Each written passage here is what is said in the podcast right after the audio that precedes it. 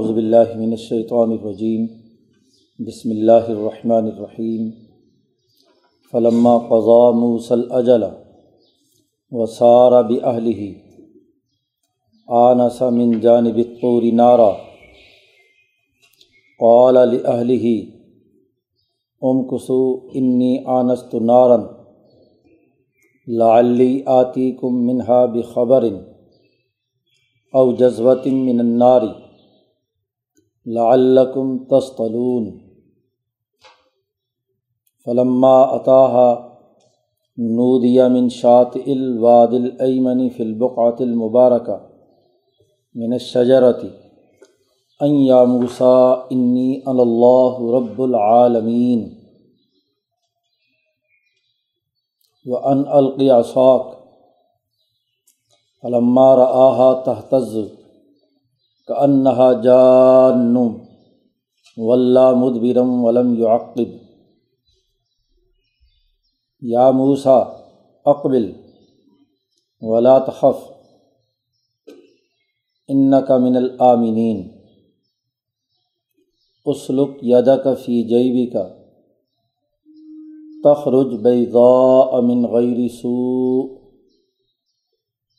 وزم علیہ کا جناح کا من الرحب۔ فضانی کا برہانانی من رب کا الا فرعون و ملئہ انہم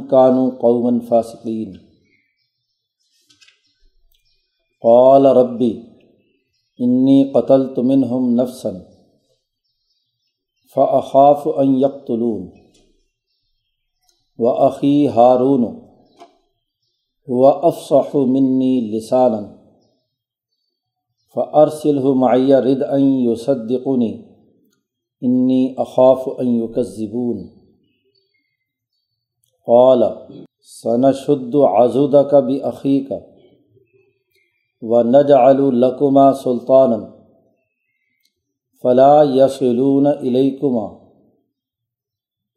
بآیاتنا انتما ومن اتبعکم الغالبون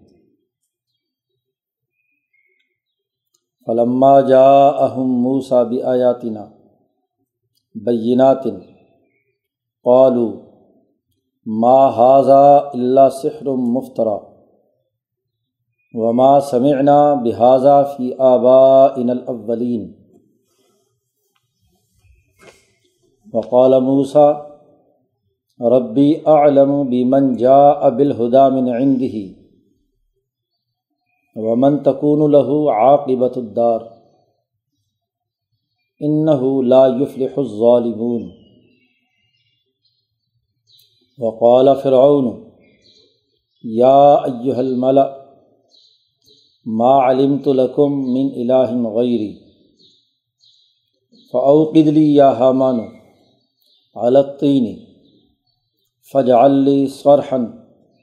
لعلی اطلع الى الہ موسیٰ و انی لظنه من القاذبین وسطبر ہوا و جنود فی الارض بغیر الحق و ضنو انہم علینا لا یرجعون فاخذناہ و جنودہ فنبذناہم فی الیم فنظر کئی فقان عاقبۃ الظالمین وجا الناہم امت یدعون النار و یوم القیامت لا ينصرون. واتبعناہم فی هذه الدنیا لانا و یوم القیامت ہم من المقبوحین صدق اللہ العظیم یہ صورت القصص کا رقوع ہے۔ بات یہ چل رہی تھی کہ دس سال حضرت موسیٰ علیہ السلام نے حضرت شعیب علیہ السلام کے پاس گزارے، بکریاں چرائیں، شادی ہو گئی اور دس سال کے بعد جب مدت پوری ہو گئی تو اب وہاں سے، مدین سے دوبارہ مصر کی طرف روانہ ہوئے۔ چونکہ معاہدہ ہوا تھا کہ شادی اس شرط پر ہوگی کہ دس سال حضرت شعیب کی خدمت کرنی ہے، ان کی بکریاں چرانی ہیں۔ آٹھ سال یقینی اور قطعی تھا، سمانیہ حجج۔ اور اگر دو سال مزید کریں تو مہربانی۔ تو موسا علیہ السلام نے دس سال پورے کیے وعدے کے مطابق۔ قرآن حکیم کہتا فلما قضا موسل اجلا چالیس سال کی عمر ہو گئی، اب موسا علیہ السلام کی۔ تو اب وہاں سے روانہ ہوئے ہیں۔ جب مدت پوری ہو گئی۔ جو وقت مقرر تھا اجل کا، دس سال کا، وہ موسا علیہ السلام نے پورا کر دیا۔ وہ سارا بھی اہل ہی اپنی بیوی بچوں کو لے کر وہاں سے روانہ ہوئے۔ سیر کا مطلب رات کے وقت چلنا۔ سارا رات کے وقت وہاں سے چلے۔ یا ممکن ہے دن میں چلے ہوں اور جہاں پہنچے ہیں، وہاں رات کا وقت ہو۔ سارا بھی اہل ہی۔ آنا سا من جانب توری نارا۔ رات کے وقت طور پہاڑ کے قریب پہنچے۔ تو انہوں نے دور سے آگ محسوس کی۔ طور پہاڑ کے ایک طرف سے آگے اس کی تفصیل مزید آ رہی ہے کہ وادی ایمن کے کنارے سے یعنی دو وادیاں تھیں، تو دائیں وادی کے طرف جو دایاں کنارہ ہے یعنی مدین سے مصر جائیں تو موسا علیہ السلام کی دائیں طرف۔ قول علیہ ہی موسا علیہ السلام نے اپنی بیوی سے کہا کہ تم یہاں ٹھہرو۔ انی آنس تو نارن میں نے آگ جلتی ہوئی دور سے محسوس کی ہے۔ لالی آتی کو منہا بخبر۔ میں وہاں جاتا ہوں اور تمہارے پاس وہاں سے یا تو کوئی خبر لے کر آتا ہوں، یا کوئی آگ کا انگارہ لے کر آتا ہوں۔ جذبات من النار۔ پیچھے بھی اس کی تفصیلات گزر چکی ہیں۔ صورت توحہ میں بھی کچھ حصہ ہے اور اوراف میں اور پیچھے صورت الشعراء میں، لعلکم تستلون تاکہ اس سردی کے موسم میں تم آگ سینکو۔ علما عطا جب موسا علیہ السلام وہاں پہنچے، تو نودیا من شاط الواد العمنی اس مقدس مقام کے کئی پہلو یہاں اس آیت میں بیان کیے ہیں جو پیچھے کہیں نہیں تھے۔ جن کا تذکرہ۔ ایک تو فرمایا البقات المبارکہ۔ وہ جگہ بہت ہی بابرکت تھی۔ پھر فرمایا، اس بقائے مبارکہ میں من شجر تھی درخت تھا۔ یہ بقائے مبارکہ بابرکت مقام دائیں وادی کے کنارے پر تھا۔ آج بھی جہاں نشاندہی تورات کے نزول کی ہے، وہ وہی وادی ہے، جو وادی ایمن ہے اور اس کا کنارہ مقدس وادی، دائیں وادی ہے، یہاں سے جائیں تو تو دائیں کنارے پر۔ وہ مقدس مقام ہے۔ بقا ویسے تو تختے کو کہتے ہیں، جو دوسروں سے منفرد ہو۔ یعنی وہ پہاڑی جو اس وادی کے اندر تھوڑی سی ابری ہوئی اور اس کے اوپر ایک درخت ہے، اس درخت میں سے آواز آئی۔ کیا آواز آئی؟ آواز آئی کہ این یا موسا اے موسا انی اللہ رب العالمین۔ میں اللہ اور رب العالمین۔ اپنا تعارف خود ذات باری تعالیٰ نے اس درخت میں سے نکلنے والی آواز میں سے کرایا مولانا سندھی فرماتے ہیں، شاہ صاحب کی فلاسفی کے تناظر میں کہ تجلی اعظم نے اس بیری کے درخت کو اپنا وکر بنا لیا۔ بظاہر بیری اس دنیا کے حصہ تھی۔ نباتات میں سے تھی۔ اس کے چاروں طرف جتنی بھی جگہیں تھیں۔ لیکن اللہ نے جب اپنی اس پر تجلی اعظم ڈالی، تو اسی میں سے آگ نکل رہی تھی۔ اس کو اپنا مرکز بنا لیا۔ اور یہ اللہ کی طاقت اور قوت ہے کہ وہ اپنی تجلی کا اظہار کہیں اور کسی جگہ بھی کر سکتے ہیں تو یہ تجلی طور جو ہے اس میں سے آواز آئی کہ انی انا ان اللہ۔ صورت توحہ میں گزرا تھا انی انا رب کا اور وہاں فرمایا تھا فخلا انا علیہ جوتے اپنے اتار دیجیے آپ وادی مقدس میں ہیں۔ تو کہیں ایک بات کو واضح کیا، کہیں دوسری بات۔ ایک پیغام تو اللہ نے یہ دیا۔ باقی مزید تفصیل بھی صورت توحہ میں تھی۔ یہاں اگلی بات فوراً ہی بیان فرما دی کہ وہ ان القیاسوق اس میں سے یہ بھی آواز آئی، پیچھے یا موسا پر اس کا عطف۔ ہے اس درخت میں سے آواز آئی، ایک تو موسا کو تعارف کرایا کہ میں اللہ رب العالمین ہوں، اور دوسرے یہ کہ اپنی لاٹھی زمین پر پھینکو۔ لمارا آہا اس کی تفصیلات پیچھے گزر چکی ہیں۔ جیسے ہی لاٹھی زمین پر پھینکی تو موسا علیہ السلام نے اسے دیکھا کہ وہ پھن پھنا رہا تہ تز سانپ ہے کہ انہا جان۔ سانپ کی سنک ہے وہ پوری لمبی اور بڑا زہریلا قسم کا سانپ۔ اب جیسے ہی موسا علیہ السلام نے اپنی لاٹھی کو سانپ بنتے دیکھا تو پشت پھیر کر خوب دوڑ کے بھاگے۔ ولہ مدبرن۔ اس طرف سے پشت پھیر لیا اور دوڑنا شروع کر دیا۔ ولم یو اور پیچھے مڑ کر نہیں دیکھ رہے۔ اللہ تبارک و تعالیٰ نے کہا، یا موسا اقبل، سامنے آؤ۔ ولا تخف، اب ڈرو مت۔ پیچھے صورت نمل میں گزرا تھا کہ میرے پاس رسول ڈرا نہیں کرتے۔ لا خاف الدی المرسلون۔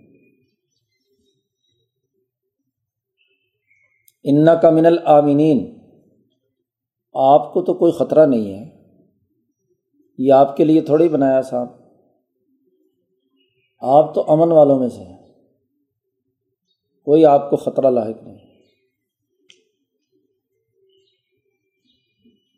اب جیسے ہی موسا علیہ السلام واپس پلٹے اور اپنی لاٹھی اٹھائی، سانپ اٹھایا تو وہ لاٹھی بن گئی۔ دوسرا اللہ نے حکم دیا، تیسرا، کہ اس لوگ یادا کا فی جئی بھی کا آگ لینے آئے ہو نا؟ تو اپنا ہاتھ اپنے گریبان میں ڈالو۔ تو یہ چمکتا ہوا روشنی دے گا، حرارت بھی پیدا ہوگی۔ تو نکالو تخرج بیضا، لیکن من غیر سوئن، کسی تکلیف کے بغیر۔ یہ نہیں ہے کہ تکلیف سے جیسے برس کا مرض کسی کو لاحق ہو جاتا ہے تو وہ ہاتھ سفید ہو جاتا ہے، وہ تو بیماری سے ہوتا ہے۔ اور وزم علیہ کا جناح کا منر رحب اور یہ جو آپ پر خوف طاری ہوا ہے نا تبھی خوف۔ اس کا ایک علاج بھی بتلا دیا۔ کہ جب بھی کوئی خوف ہو، تو یہ اپنے دونوں بازو ان کو ساتھ لگا لیا کرو وزم الہی کا ملا لو اپنے ساتھ دونوں بازو منر رہ بھی ڈر سے۔ خوف ختم ہو جائے۔ گا یہ بات بڑی اچھے طریقے سے سمجھ لینی چاہیے۔ امبیا علیہم السلام کی نبوت،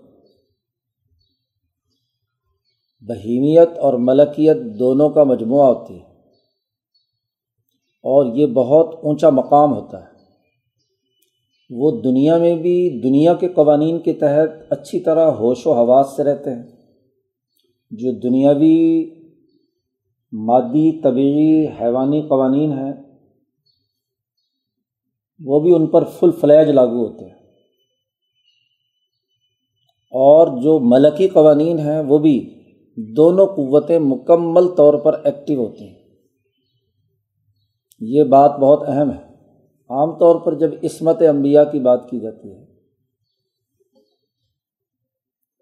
تو یہ سمجھا جاتا ہے کہ جو اللہ کا ولی ہے، اس کو تو کچھ نہیں ہونا چاہیے بس۔ وہ تو اللہ کا ولی ہے، ملکیت اس کی مضبوط ہے۔ تو اب اس کو ملکی قوانین کے تحت صرف روحانی اور ملکوتی باتیں ہونی چاہیے، جسم کے اعتبار سے اس کو کوئی تکلیف پہنچائی جائے، ایزا پہنچائی جائے، وہ کاٹو تو جسم میں لہو نہ ہو۔ جی۔ اور بعض اولیاء اللہ کے بارے میں آتا ہے کہ وہ اتنی انہوں نے ریاضت کی کہ انہیں تکلیف کا احساس نہیں ہوا، فلانے کو نہیں ہوا۔ بعض صحابہ کا جیسا کہ تذکرہ بھی آتا ہے۔ جسم کٹ رہا ہے اور انہیں کوئی تکلیف نہیں ہے۔ وغیرہ وغیرہ۔ تو یہاں شاہ صاحب نے بڑی اچھی بحث تعبیر اللہ حدیث میں کی ہے۔ امبیا علیہم السلام کا معاملہ دونوں قوتیں اعلیٰ ترین درجے کی ہوتی ہیں۔ دنیاوی قوانین کے تحت جو معاملات ہو رہے ہوتے ہیں، وہ بھی ان کے جسم پر مکمل طور پر پورے ارادے سے ان کا اظہار ہوتا ہے۔ اور جو ملکی معاملات ہوتے ہیں، وہ بھی مکمل طور پر ہوتے ہیں۔ تو عام انسانوں کو جیسے ڈر لگتا ہے، تو نبی کو بھی ڈر لگتا ہے۔ جی۔ جیسے فرشتہ اپنی ملکیت کے اعتبار سے اعلیٰ مقام پر ہوتا ہے ایسے ہی نبی کا وجود اور اس کی ملکیت بھی اسی طرح فرشتے سے بھی اوپر اعلیٰ درجے کی ہوتی ہے۔ باقی رہی یہ بات شاہ صاحب نے کہا کہ اولیاء اللہ کے اندر بسا اوقات ولایت کی بہت ساری قسمیں ہیں، جن میں ریاضت کے بعد وہ اس مقام تک پہنچ جاتے ہیں کہ ان کو ان چیزوں کے احساسات، مثلاً بھوک نہیں لگی، پیاس نہیں لگی۔ کئی کئی بزرگوں کے بارے میں آتا ہے، چالیس چالیس دن تک کئی کئی مہینے یا ہندو جوگی بھی بسا اوقات ریاضت کر کے صرف توجہ ڈال کر پانی پر ہاں جی زندہ رہتے ہیں۔ کوئی کھاتے پیتے نہیں ہیں۔ تو دراصل شاہ صاحب نے فرمایا، یہ نقص ہے۔ یہ ولایت نہیں ہے۔ اور اگر ولایت ہے بھی تو ولایت نبوت کے مقابلے میں کوئی حیثیت نہیں ہے۔ ابدیت کا مقام یہ ہے کہ اللہ تبارک و تعالیٰ نے اس کائنات میں جتنی چیزیں پیدا کی ہیں، اس کے مطابق انسان کام کرے۔ ورنہ نبی اگر محض اپنی روحانی قوت سے کام کرنے لگے تو پھر جہاد، لڑائی یعنی جماعت بنانا وغیرہ وغیرہ سارا اس کی کیا ضرورت ہے؟ وہ تو صرف ایک فرشتے کو حکم دے اور یا اپنی روحانی توجہ ڈالے اور بس سب کو جلا کر بھسم کر دے کہ لڑائی، شڑائی اور یہ باقی سارے معاملات کیوں ہیں؟ تو شاہ صاحب نے فرمایا کہ وہ ولایت جو حیوانی تقاضوں کا سرے سے احساس نہ ہو، جس میں ہو اور ریاضت سے اس مقام تک لوگ بعض پہنچ جاتے ہیں، یہ کوئی کمال کی بات نہیں ہے۔ یہ تو ان کی حیوانیت اور بہیمیت کا نقص ہے۔ ان کی بہیمیت ناقصہ ہے۔ جو تھوڑا بہت اس میں حیوانیت کا تقاضا ہوتا ہے، وہ اپنی ریاضت اور مشقت سے اس کو بلاک کر دیتے ہیں۔ جی۔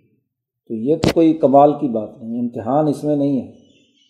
امتحان تو یہ ہے کہ حیوانیت کے بھی تمام تقاضے مکمل طور پر ہوں اور پھر ملکیت کے بھی تقاضے مکمل طور پر ہوں اور پھر ان میں تصالح ہو۔ جی۔ دونوں کے درمیان آپس میں درمیانہ جو اعتدال اور توازن ہے، وہ اس کو برقرار رکھے۔ ورنہ تو فرشتے بھی اللہ کے سامنے تھے اور جانور بھی ہیں جن کے اندر ملکیت کی کوئی رمق نہیں۔ انسان کامل وہ ہے جو دونوں کے درمیان اعتدال اور توازن پیدا کرے۔ تو موسا علیہ السلام کا ڈرنا یہ ان کی نبوت، شان نبوت کے منافی نہیں ہے۔ یہ ایک طبی بات ہے۔ لیکن ڈر کر کام سے رک جانا یہ غلط بات ہے۔ خوف زدہ ہو جانا یہ غلط بات ہے۔ تو یہاں جہاں بھی موسا علیہ السلام کے بارے میں ڈرنے کا ذکر آیا ہے، تو اس خوف کا تعلق کام سے روکنا نہیں ہے۔ یہ ایک طبی اب بھوک ہے تو حضور کو بھی بھوک لگ رہی ہے، نبی کو بھی لگتی ہے۔ پیاس ہے تو وہ بھی، جنسی تقاضے اور خواہشات ہیں تو وہ بھی۔ حتیٰ کہ حضور صلی اللہ علیہ وسلم کو بخار بھی ہوتا تھا، تو باقیوں کے مقابلے میں زیادہ شدت کے ساتھ ہوتا تھا۔ کیونکہ باقیوں کی حیوانیت اگر ایک درجے کی ہے تو حضور کی حیوانیت چالیس مردوں کے برابر۔ ہے تو اگر ایک آدمی کو ایک درجے کا بخار ہو رہا ہے، تو حضور کو تو چالیس آدمیوں کا بخار بیک وقت ہوتا تھا۔ یہ نہیں ہے کہ یعنی جو معاملات ہیں وہ حیوانیت کے دائرے سے بالکل ماورا ہو جاتا ہے یہی ان کا امتحان ہوتا ہے۔ اسی کو ابدیت کہا ہے۔ یہ عصمت انبیاء کا بہت اونچا مقام ہے۔ اب چونکہ جو کمزور لوگ ہوتے ہیں وہ سمجھتے ہیں کہ شاید دیکھو جی وہ پنجابی والے جو بعض وائزین قسم کے کہتے ہیں، تو جب اس اس طرح کی آیات آتی ہیں تو کہتے ہیں وہ موسا یرکینہ ہاں جی۔ وہ یرکنا جو ہے نا، بڑا ہی پستی کی علامت سمجھتے ہیں۔ وہ موسا یرک گیا۔ حالانکہ یرکنا اور بات ہے اور تبھی خوف کھانا اور بات ہے۔ تو وہ صرف تقریری ہاں جی جملے بازی تو ہو سکتی ہے۔ تو ڈر وہ جس کے نتیجے میں آدمی اپنے موقف سے ہٹ جائے۔ یہ ہوتا ہے یرکنا۔ جی۔ اور طبی طور پر خوف کا ہونا، یہ تو انسان ہے کوئی پتھر تھوڑی ہے۔ اللہ پاک نے یہ دو علامتیں دے کر کہا فضانی کا برہانانی یہ دو برہان آپ کو عطا کیے ہیں۔ برہان ایسی دو بدیہی اور یقینی دلائل اور مقدمات جن کا توڑ نہیں ہو سکتا۔ اس لیے اس کو برہان کہا ہے، عقلی دلیل۔ یقینی اور قطعی دلیل تیرے رب کی طرف سے۔ اور یاد رکھو یہ دونوں برہان الا فرعون و ملئی فرعون اور ان کے سرداروں پر حجت ہے۔ انہم کان و قومن فاسقین، وہ فاسق و فاجر قوم ہے جاؤ ادھر۔ موسا علیہ السلام نے کہا، ربی انی قتل تمن ہم نفسن اے میرے پروردگار میں نے ان کا ایک بندہ قتل کیا ہے۔ جو یعنی اپنی واقعی جو کوتاہی یا غفلت ہوئی تھی، اس کا اظہار بھی اللہ کے سامنے کر دیا۔ میں نے ان کا ایک آدمی مارا ہے۔ اب مجھے یہ ڈر ہے کہ جاتے ہی وہ مجھے پکڑ لیں گے، گرفتار کر لیں گے اور قتل کر دیں گے۔ تیرا پیغام سنانے کا تو ابھی موقع ہی نہیں ملے گا۔ اس سے پہلے پہلے کہیں مجھے چونکہ مقدمہ تو انہوں نے پہلے سے چلا رکھا ہے، میں تو وہاں سے دس سال پہلے بھاگا تھا۔ فاقاف یکلونی اچھا اب کیا ہونا چاہیے پھر؟ موسا علیہ السلام نے کہا کہ دو باتیں جو ہے نا وہ ہمیں ہونی چاہیے۔ ایک تو یہ کہ عقی ہارون، میرا بھائی ہارون ہے۔ ہوا افساح منی لسان وہ مجھ سے زیادہ فصیح السان ہے، اچھی گفتگو کر لیتا ہے۔ موسا علیہ السلام سے بڑے تھے، ہارون علیہ السلام۔ ٹھہراؤ بھی تھا ان کی طبیعت میں۔ تو میں تو جیسے ہی بات چیت شروع ہوگی تو غصہ آ گیا مجھے، تو بات میں شاید پورے طریقے سے اپنا موقف پیش نہ کر سکوں، کیونکہ زبان پہ لکنت تھی بچپن سے اس انگارے کی وجہ سے۔ تو میرا بھائی زیادہ فصیح السان ہے۔ ایک تو درخواست یہ ہے کہ فرسل ہو معیہ ردن آپ میرے ساتھ اس کو میرا مددگار بنا کر رسول بنا دیجیے یوسدقنی وہ میری تصدیق کرے۔ کیونکہ مجھے یہ ڈر ہے کہ یہ لوگ مجھے جھٹلا دیں گے۔ ویسے بھی میں اس پوزیشن پہ ابھی نہیں ہوں اس وقت۔ کہ میں نے ان کا بندہ مارا ہوا پھر میں ان کو دعوت دوں، ایک اچھے کام کی۔ تو یہ ابھی کوئی ہاں جی بات مناسب نہیں ہے۔ میری بات کو وہ جھٹلا دیں گے۔ تو چونکہ ہارون نے ایسا کوئی کام کیا ہوا نہیں ہے، اور وہ گفتگو بھی زیادہ سلیقے سے اور عمدگی سے کر لیتے ہیں، تو اس لیے انہیں میرا مددگار بنا دیا اللہ نے فرمایا، ٹھیک ہے ثنا شد و آزودہ کا بھی عقی کا ہم تیرے بازو کو مضبوط بنائیں گے تیرے بھائی کے ذریعے سے۔ جو تم نے کہا ہے، ٹھیک ہے، اسے بھی رسول بنا دیتے ہیں۔ اور وہ نج القما سلطان دوسرا تمہیں ڈر ہے، قتل ہونے کا۔ ہم تمہیں غلبہ دیں گے۔ اتنا روب اور دبدبا دیں گے کہ تمہارے وہ قریب بھی نہ پھٹ سکے۔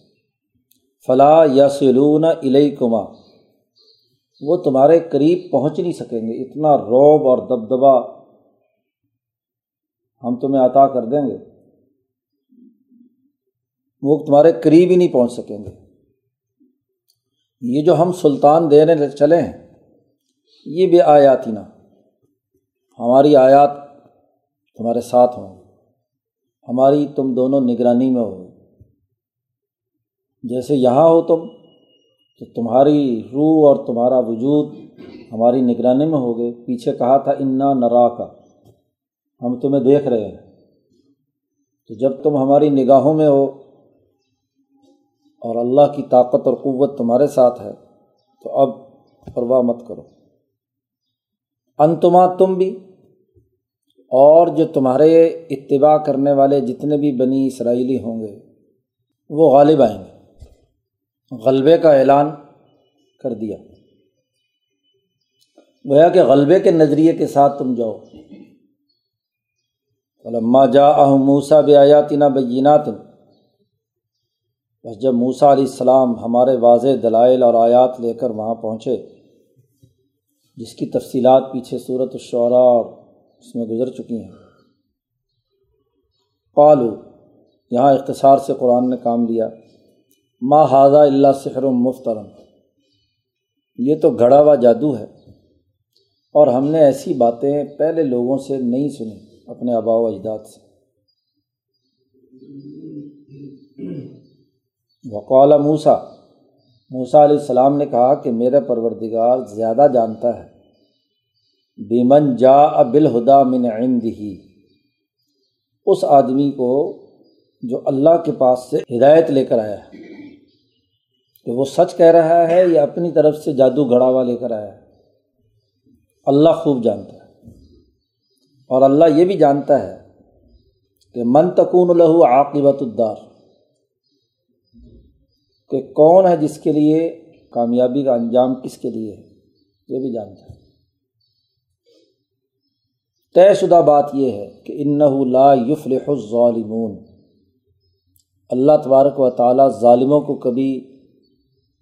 بقا اور فلاح نہیں دیتا۔ ایک بات جو پیچھے نہیں گزری تھی، وہ یہاں اللہ نے غلط بیان کر دی۔ وقال فرعون، جب موسا علیہ السلام کے دلائل، وہ اجدہا اور باقی ساری چیزوں نے ان تمام درباریوں کو اپنی طرف متوجہ کر لیا اور اپنی الوحیت کا تخت اس کے پاؤں کے نیچے سے اسے کھسکنا محسوس ہوا۔ تو ایک بات جو پیچھے نہیں ذکر کی، یہاں بیان کی ہے۔ قالا فرعون۔ فرعون نے کہا، اے سردارو، ما علم تو لکم من الہ غیری۔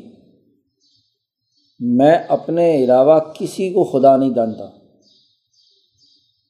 میرے علم میں تو یہ ہے کہ میں ہی تمہارا نعوذ باللہ خدا ہوں۔ من الہ غیری اور ویسے اپنے وزیر سے کہا، حامان سے۔ فاؤق ادلی یا حامان عالتین اے حامان، مٹی پر آگ جلا۔ میرے لیے مٹی، کچی مٹی کی اینٹیں بنا کر، ان کو بھٹا بنا کر آگ لگا، پختہ اینٹیں تیار کر۔ اور اس پختہ اینٹوں سے فج علی سرحن میرے لیے ایک بہت اونچا محل تیار کر، پختہ اینٹوں سے۔ ایک اونچا منارہ سا ہو۔ سرح کہتے ہیں، ایسا محل جس کے کنگرے اوپر تک بلند کئی منزلہ ہوں۔ کسی اونچی پہاڑی پر ہاں جی بہت ساری اینٹیں پکا کر ایک اونچا محل تیار کر۔ جس میں سیڑھیاں بھی اوپر جاتی ہوں۔ بڑے تکبر سے کہتا ہے کہ زمین میں تو میرے برابر میں کوئی خدا مجھے نظر نہیں آ رہا۔ یہ موسا کہتا ہے کہ ایک خدا آسمانوں پہ ہوتا ہے۔ تو ایک اونچا منارہ بنا۔ لالی اطلع الا الہی موسا تاکہ میں وہ اس منارے پر چڑھ کر جھانک کر آؤں۔ موسا کے خدا کو۔ تو کہیں نظر بھی آتا ہے کہ نہیں؟ کہ ایسے ہی کہہ رہا ہے کہ خدا ہے۔ تکبر کی انتہا ہے کہ زمین میں تو اسے کوئی خدا نظر نہیں آ رہا۔ اب وہ آسمان پر کمندیں ڈالنے کا سوچ رہا ہے۔ اور اپنے وزیر صاحب سے کہتا ہے کہ جی ایک بہت اونچا محل تیار کرو۔ میں موسا کے خدا کو جھانکنا چاہتا ہوں۔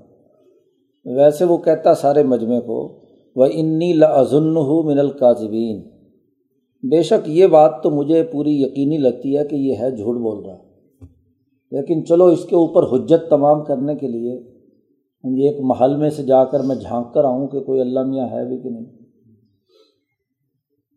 تو تکبر اور غرور کی انتہا پر بیٹھا ہے۔ قرآن نے اسی لیے فرمایا وسط برا استقبار کہتے ہیں۔ کہ اپنی اصل حقیقت سے بڑھ کر اپنے آپ کو بڑا سمجھنا اور بنانا مصنوعی طور پر بڑائی طلب کرنا اس نے بھی اور اس کے لشکر نے بھی زمین میں ناحق ظلم اور زیادتی کی بھی تھی۔ اور وہ یہ گمان کر رہے تھے کہ انہیں اللہ کی طرف دوبارہ لوٹایا جانا نہیں ہے، ہماری طرف انہیں لوٹ کر نہیں آنا۔ ایسی حالت میں تھے کہ فضنا ہو ہم نے انہیں پکڑ لیا، ان کے لشکروں کو بھی پکڑ لیا اور اٹھا کر اس کو بحر قلزم کے اندر دے مارا۔ فن بزنا ہم فل یم ہم نے اس دریا کے اندر سمندر میں ان کے غوطے دینا شروع کیے اور جب غوطے آنا شروع ہوئے تو اس وقت فرعون کہتا ہے کہ آمن تو بربی موسا و ہارون کہ اب میں موسا اور ہارون کے رب پر ایمان لاتا ہوں۔ اللہ میاں نے کہا اعلیٰ نا مقدہ صحیح تھا اب ایمان لاتا ہے، اس سے پہلے تو بہت آسمانوں پہ گھوم رہا تھا۔ وہ کنتا من المفسدین، اور تو فسادیوں میں سے تھا۔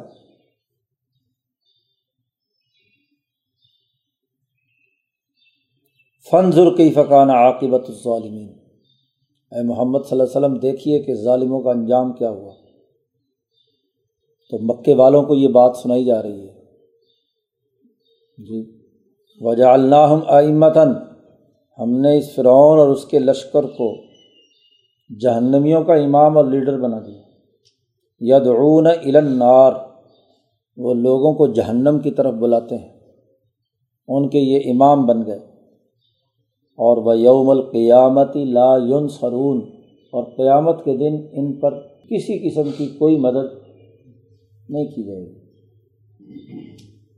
وہ اتبانہ ہم فی حاضر دنیا لانا اور ان پر اس دنیا میں بھی لانت برستی رہے گی۔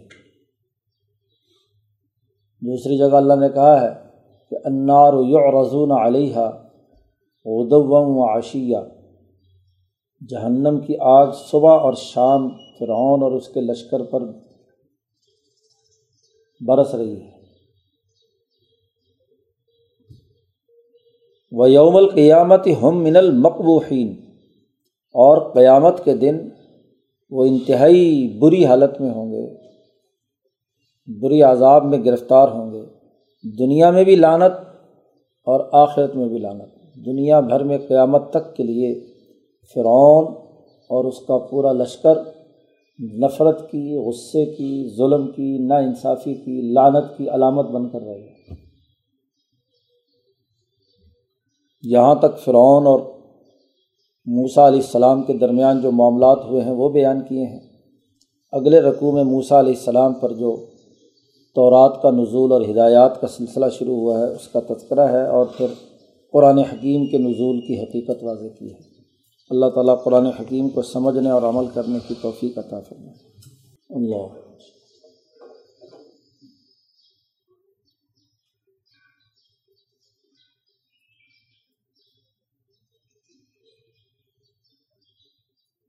اور